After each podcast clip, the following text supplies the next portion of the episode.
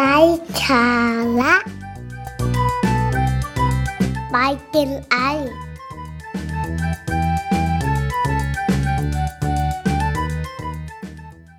สวัสดีครับ กลับมาพบกับผมนะครับ เอกสอนรามพรมากรนะครับ ทุกวันอังคารเช่นเคยนะครับ แล้วก็สำหรับพอดแคสต์ประจำวันนี้นะครับ ผมก็ต้องการที่จะนำเรื่องราวนะครับ ความประทับใจแล้วก็ รอยยิ้มนะครับที่เกิดขึ้นกับผมแล้วก็เพื่อนๆนะครับ ที่ได้ลงพื้นที่เมื่อวันอาทิตย์ที่ 26 เมษายนที่ผ่านมานี้นะครับ ไปปฏิบัติการทำความดีด้วยหัวใจกันนะครับ ในช่วงสถานการณ์วิกฤตแบบนี้ ในเบื้องต้นนะครับ ก็ต้องขออนุญาตเกินหรือพูดถึงสถานการณ์วิกฤตแบบนี้ก่อนเลยนะครับ เพราะว่าในช่วงสถานการณ์วิกฤตแบบนี้นะครับ นอกจากเราจะได้รับผลกระทบจากหลาย ๆ ปัญหานะครับ ที่ถาโถมเข้ามาแล้วเนี่ย เชื่อว่า มีหลายสิ่งหลายอย่างและก็หลาย ๆ เหตุการณ์ด้วยกันนะครับ ที่เกิดขึ้นกับตัวเราแล้วก็เพื่อนๆมนุษย์ของเราบนโลกใบนี้นะครับ ไม่ว่าจะเป็นในเรื่องของการทำงานนะครับ ในเรื่องของการบริหารจัดการค่าใช้จ่ายรวมไปถึงการใช้ชีวิตด้วยนะครับ อย่างอย่างผมเองเนี่ยเมื่อก่อนก็มี activity หรือว่ากิจกรรมมากมายเลยนะครับ ที่จะทำในแต่ละวัน แต่เนื่องจากเราต้องเป็นส่วนหนึ่งนะครับ ที่จะช่วยเหลือสังคมในการที่จะ เซฟตัวเองนะครับ ทั้งตัวเราแล้วก็คนรอบข้างของเรานะครับ ด้วยการกักพื้นที่กักตัวเองนะครับ ให้อยู่ในพื้นที่ที่ปลอดภัยแล้วก็ไม่แพร่เชื้อหรือว่าไปรับเชื้อจากผู้อื่น เพราะเราไม่สามารถรับรู้ได้เลยเนาะว่าใครบ้างนะครับ ที่จะติดนะครับ เชื้อไวรัสโคโรนาหรือว่าเจ้าโควิดนะครับ แต่ในช่วงสถานการณ์ที่วิกฤตแบบนี้นะครับ ที่เรา ต้องปรับเปลี่ยนพฤติกรรมอะไรมากมายหลาย ๆ สิ่งหลาย ๆ อย่างเนาะแล้วก็ต้องเรียนรู้เผชิญกับอุปสรรคปัญหาที่ถาโถมเข้ามา มันก็มีหลาย ๆ มุมมองครับ ให้เราได้ติดตามนะครับ ให้เราได้ลองคิดแล้วก็ลองทบทวนหลาย ๆ สิ่งหลาย ๆ อย่างจริง ๆ เนาะว่าบางครั้งนะครับ การเกิดวิกฤตการณ์แบบนี้ก็มีทั้งข้อดีแล้วก็ข้อเสีย ซึ่งข้อดีก็อาจจะมีบ้างนะครับ ให้เราได้เรียนรู้สัมผัส กับสถานการณ์แบบนี้แต่ทีเนี้ยครับ พอเราพูดถึงข้อเสียเนาะก็จะเห็นในเรื่องของระบบเศรษฐกิจเลยแหละซึ่งจริง ๆ ก็อาจจะต้องพูดว่าอาจจะหรือว่ากระทบกับกลุ่มคนหลาย ๆ ระดับไปด้วยกัน ซึ่งส่วนตัวผมเองก็ได้รับผลกระทบบ้าง แต่ก็ไม่ได้หนักหนาพอสมควรนะครับ ต้องบอกว่า ได้รับผลกระทบกันเกือบทุกคนทุกช่วงระดับวัยกันเลยจริง ๆนะครับ แต่ทีเนี้ยครับ ในสถานการณ์วิกฤตแบบนี้ในขณะที่เรากำลังเผชิญกับปัญหาเนาะมันก็มีเรื่องราวดีๆ เหมือนกันครับ ที่ผมอยากจะนำมาส่งต่อแล้วก็บอกเล่านะครับ เพื่อเป็นแนวทางนะครับ แล้วก็แรงบันดาลใจให้กับเพื่อนๆหลาย ๆ คนนะครับ ที่ อยากจะเป็นส่วนหนึ่งในการเติมเต็มหรือว่าช่วยเหลือสังคมของเราในช่วงสถานการณ์วิกฤตแบบนี้นะครับ พอดีเมื่อวันอาทิตย์ที่ 26 เมษายนนะครับ ปีนี้เลย 2563 ที่ผ่านมานะครับ ผมและก็เพื่อนๆพี่ๆนะครับ ได้รวมกลุ่มกันนะครับรับบริจาคเงินส่วนหนึ่งนะครับ เพื่อที่จะไปทำอาหารบริจาคนะครับ แล้วก็ซื้อสิ่งของนะครับ บริจาคให้กับ ชุมชนเนาะชุมชนแออัดรวมถึงกลุ่มคนไร้ญาติไร้บ้านด้วยนะครับ ทีนี้ก็เลยจะนำเรื่องราวตรงนี้ครับ มาแชร์นะครับ เพื่อส่งมอบเป็นวิทยาทานเนาะแรงบันดาลใจแล้วก็แนวทางเผื่อสำหรับใครหลาย ๆ ท่านหลาย ๆ คนนะครับกำลังที่จะลงไปช่วยเหลือสังคม เช่นเดียวกันกับผมแล้วก็หลาย ๆ คนนะครับ พอดี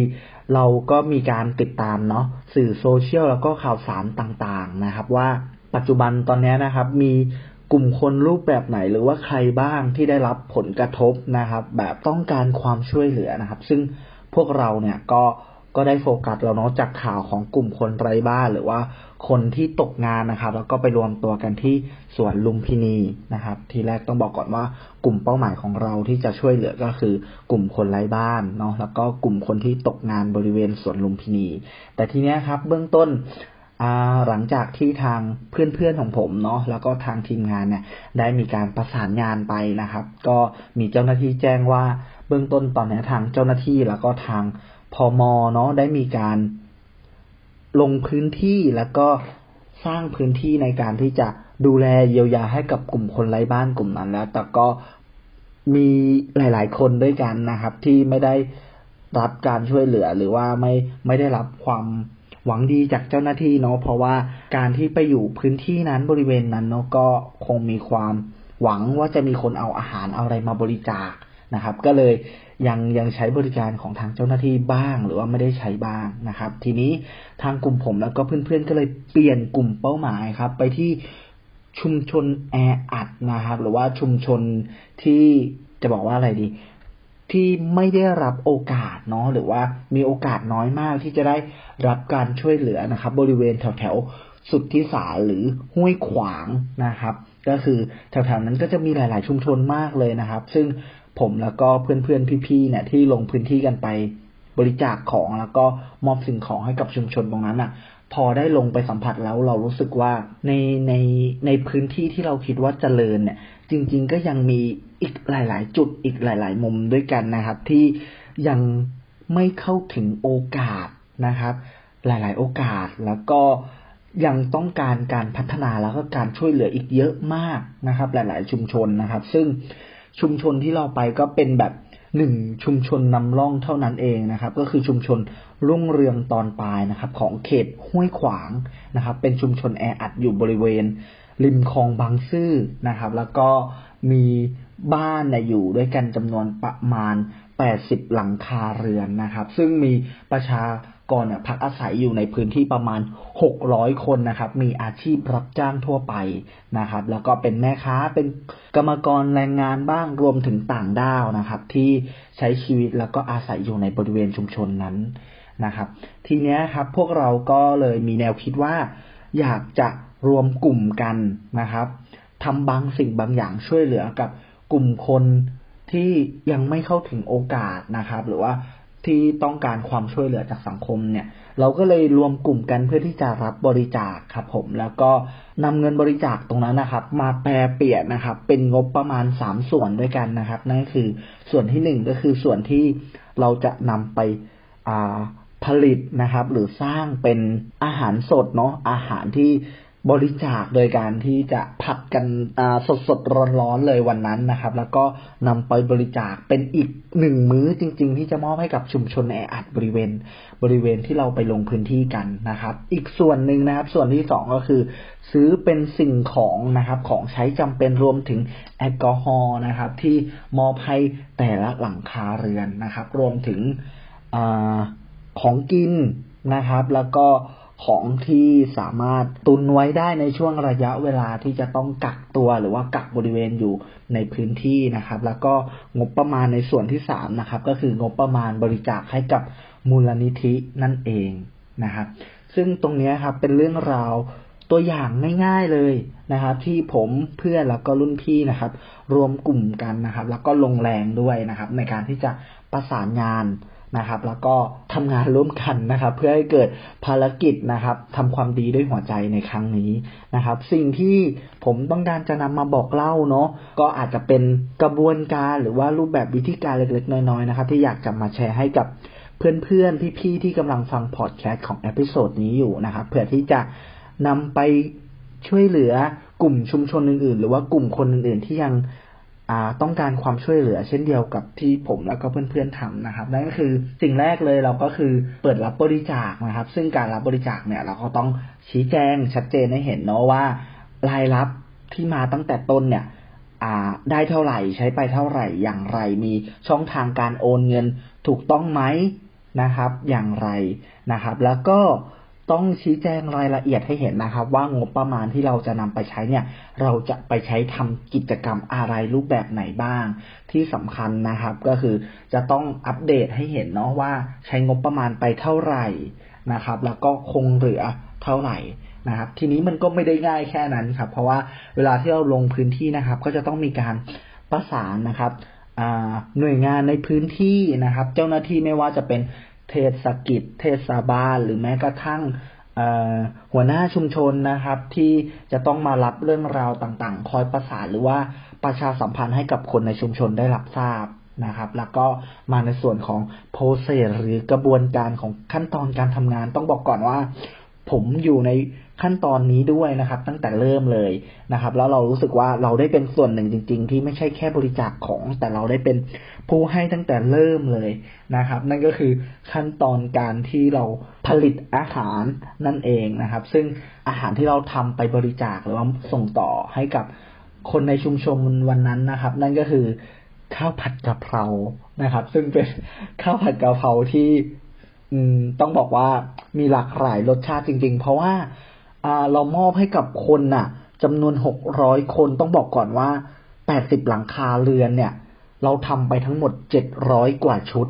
นะครับ เป็นเป็นข้าวปลาหนึ่งแบบอ่าข้าวกล่องหนึ่งกล่องเลยนะครับ แต่รูปแบบเราไม่ได้ใช้กล่องเท่านั้นเอง เพราะว่าเราค่อนข้างเซฟตี้ในเรื่องของการลดโลกร้อนนั่นเองนะครับ เราก็เลยมีการบริจาคในรูปแบบอื่นนะครับ แต่ทีเนี้ย กระบวนการแล้วก็ขั้นตอนในการที่จะผลิตหรือว่าในการที่จะทำอาหารส่งต่อหรือมอบให้กับคนในชุมชนเนี่ยเราเริ่มตั้งแต่แบบเลือกอาหารไปสั่งซื้อของไปเหมาจนคนที่คนที่จะมาซื้อซื้อไก่ต่อครับ ก็อาจจะโกรธหรือว่าเคืองพวกผมเล็กๆน้อยๆเลยแหละ เพราะว่าเหมาแบบเยอะมากนะครับ เพื่อที่จะมาทำให้ครบอาหารจำนวนเจ็ดร้อยกว่าชุดเนี่ย นะครับ ซึ่งจริงๆเป้าเราก็คือ 600 ชุดนะครับ แต่พอทำออกมาจริง ๆ แล้วนะครับ ด้วยความที่ข้าวเนาะแล้วก็อาหารที่เราซื้อเราซื้อมาเผื่อไว้มันมันเหลือมันสามารถที่จะทำได้มากกว่าเดิมอีก เราก็เลยทำไปเต็มที่เลย 700 กว่าชุดนะครับ ตรงนี้เองครับ ก็เลยทำให้เราได้มีส่วนหนึ่ง ส่วนร่วมในการทำงานที่รู้สึกว่ามันไม่ใช่แค่การไปทำเพื่อที่จะทำแล้วแจกอย่างเดียวครับ เราได้มีโอกาสไปเจอคนไม่รู้จักอีกหลาย ๆ คนด้วยกันนะครับ ไปเจอเพื่อนๆนะครับ ได้ใช้ช่วงเวลานะครับ ที่สำคัญตรงเนี้ยในการที่จะทำบางสิ่งบางอย่างเรื่องราวดี ๆ นะครับ ส่งมอบให้กับคนอื่น นั่นเอง คือจะบอกว่า เราเราเล่าไปแล้วก็พูดไปด้วยความรู้สึกเนาะเป็นการพูดแบบไม่ได้มีสคริปต์แต่พูดจากจากความรู้สึกว่าเฮ้ยเราเรารู้สึกว่ามันดีกว่าการที่เรากักตัวอยู่ห้องเฉยๆเหมือนเหมือนในช่วงเวลาที่ผ่านมานะครับ แต่ เราได้มาทำกิจกรรมอะไรบางสิ่งบางอย่าง ซึ่งเป็นเรื่องราวดีๆนะครับ ภายใต้มาตรการของความปลอดภัยด้วยเนาะเราก็มีการสวมหน้ากากอนามัยใช้แอลกอฮอล์ทุกครั้ง แล้วก็ safety มาก ๆ เลยในเรื่องของความปลอดภัยเนี่ยนะครับให้กับผู้รับบริจาคแล้วก็รวมถึงพวกเรากันเองด้วยนะครับ ทีนี้บรรยากาศขออนุญาตเล่าเป็นบรรยากาศละกันเนาะระหว่างเวลาทำงานเนี่ยก็คือต้องบอกก่อนว่า ผมเองเนาะก็อยู่ในขั้นตอนของการเตรียมอาหาร การตักเตรียมข้าวนะครับเพื่อที่จะใส่บรรจุภัณฑ์แล้วก็เตรียมส่งมอบ แต่ทีเนี้ย เราเองก็ตักข้าวตามความรู้สึกเราอะเราก็กลัวว่าคนกินจะไม่อิ่มเหมือนเหมือนกับเรากลัวจะไม่อิ่มเราก็อัดเต็มที่เลยนะครับพอเสร็จแล้วเนาะก็เอาไปใส่อาหารหรือว่าไปบรรจุภัณฑ์อะไรต่างๆ เนี่ย แล้วก็ผมได้เรียนรู้หลาย ๆ ขั้นตอนเลย ยกเว้นของการทำอาหารเท่านั้นเองนะครับ ราะว่าผมไม่มีความรู้ความสามารถในเรื่องของการทำอาหาร แต่ก็เรียนรู้วิธีการหรือแบบซึมซับบางสิ่งบางอย่างจากการที่ไปสังเกตการ แล้วก็ไปยืนดูแบบพี่ๆนานานะครับ ผัดอาหารผัดกับข้าวให้กับคนที่เราจะไปบริจาคชุมชนที่เราจะไปส่งมอบนะครับ ซึ่งผมเองเนี่ยก็หลายๆอย่างเนาะไม่ว่าจะเป็นในเรื่องของแค่แบบการห่อกระดาษห่อบรรจุภัณฑ์การมัดแบบเหมือนข้าวมันไก่อย่างเงี้ยแล้วแบบถุงข้าวมันไก่ต้องบอกก่อนว่าเราเราห่อด้วยกระดาษเนาะเอ้ยเราก็ไม่เคยมีทักษะแล้วก็เรียนรู้ไปพร้อมกับพี่ๆเพื่อนๆระหว่างทำเนี่ยมีหลาย ๆ เรื่องราวหลาย ๆ สิ่งหลาย ๆ อย่างที่เราที่เราได้ได้แชร์ได้พูดคุยกันนะครับ อันนั้นเป็นเรื่องราวความประทับใจส่วนหนึ่งแล้วทีเนี้ยขั้นตอนการที่เราลงไปที่ชุมชนจริง ๆ เนี่ยพอเราเห็นความร่วมมือของเทศบาล เทศกิจของหัวหน้าชุมชนนะครับ มันเป็นความประทับใจที่เกินคำบรรยายจริง ๆ นะครับ เราเห็นความร่วมมือกันรักษา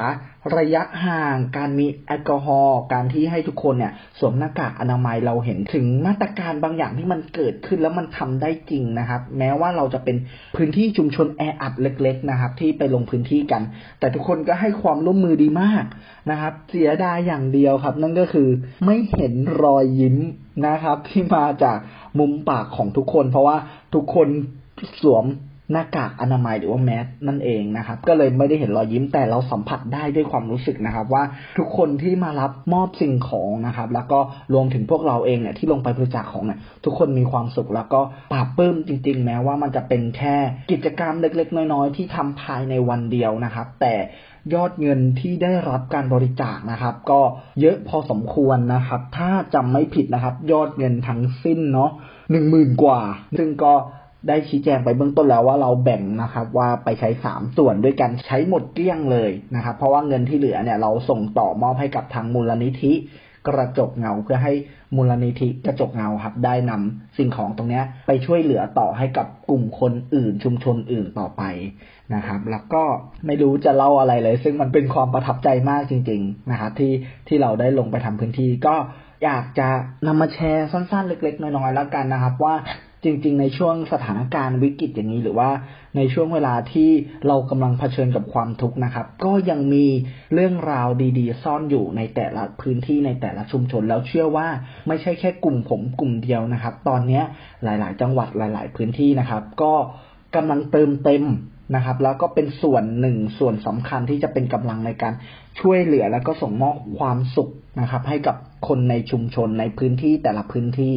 นะครับ ก็ขอให้ช่วงสถานการณ์วิกฤตอย่างเงี้ย หมดและก็จบลงไปในเร็ววันนะครับ แต่ขอให้ความทรงจำแล้วก็ความประทับใจตรงเนี้ยยังคงอยู่กับพวกเรานะครับ กับทุกๆคนไปอีกแสนนานเลยละกันนะครับ เอาเป็นว่า เป็นกำลังใจให้กับหลาย ๆ คนที่กำลังเผชิญนะครับ กับสถานการณ์ปัญหาตอนนี้นะครับ ส่วนใครนะครับที่สนใจหรืออยากที่จะเป็นส่วนหนึ่งในการช่วยเหลือสังคม หรือว่าอยากจะส่งมอบนะครับ ก็สามารถติดต่อมาที่เพจ Gen I ของเรานะครับ หรือทางบริษัทของเราได้เลยนะครับ เดี๋ยวเราจะเป็นอีกหนึ่งช่องทางนะครับ ที่จะส่งมอบหรือว่าคิดโปรเจกต์ในการที่จะช่วยเหลือสังคมนะครับ ไปพร้อม ๆ กันกับท่านผู้ฟังในหลาย ๆ ท่านนะครับ ส่วนอันนี้นะครับเป็นแค่เพียงกิจกรรมเล็ก ๆ น้อย ๆ ที่ผมเอามาแชร์ แล้วผมเชื่อว่ามันอาจจะเป็นจุดเริ่มต้นดี ๆ ที่ทำให้หลาย ๆ คนนะครับออกมาทำสิ่งดีๆ มาทำเรื่องราวดีๆ เพื่อสังคมภายใต้มาตรการของความปลอดภัยด้วยนะครับ สุดท้ายนี้ก็ขออนุญาตฝากเรื่องราวไว้แต่เพียงเท่านี้ละกันนะครับ ไว้พบกันใหม่ episode หน้า เรื่องราวในครั้งต่อไปจะเป็นยังไงนะครับ ก็ฝากติดตามฝากเป็นกำลังใจแล้วก็ ขอให้ท่านผู้ฟังหลาย ๆ ท่านนะครับ ดูแลสุขภาพดูแลตัวเองกันด้วยในช่วงสถานการณ์วิกฤตแบบนี้ ส่วนอะไรที่เราสามารถช่วยเหลือ แล้วก็ส่งมอบให้กับสังคมได้ก็อยากให้เป็นส่วนหนึ่งในการที่จะช่วยเหลือ แล้วก็เป็นกำลังใจให้กันต่อไปนะครับ พบกันใหม่ episode หน้า สวัสดีครับ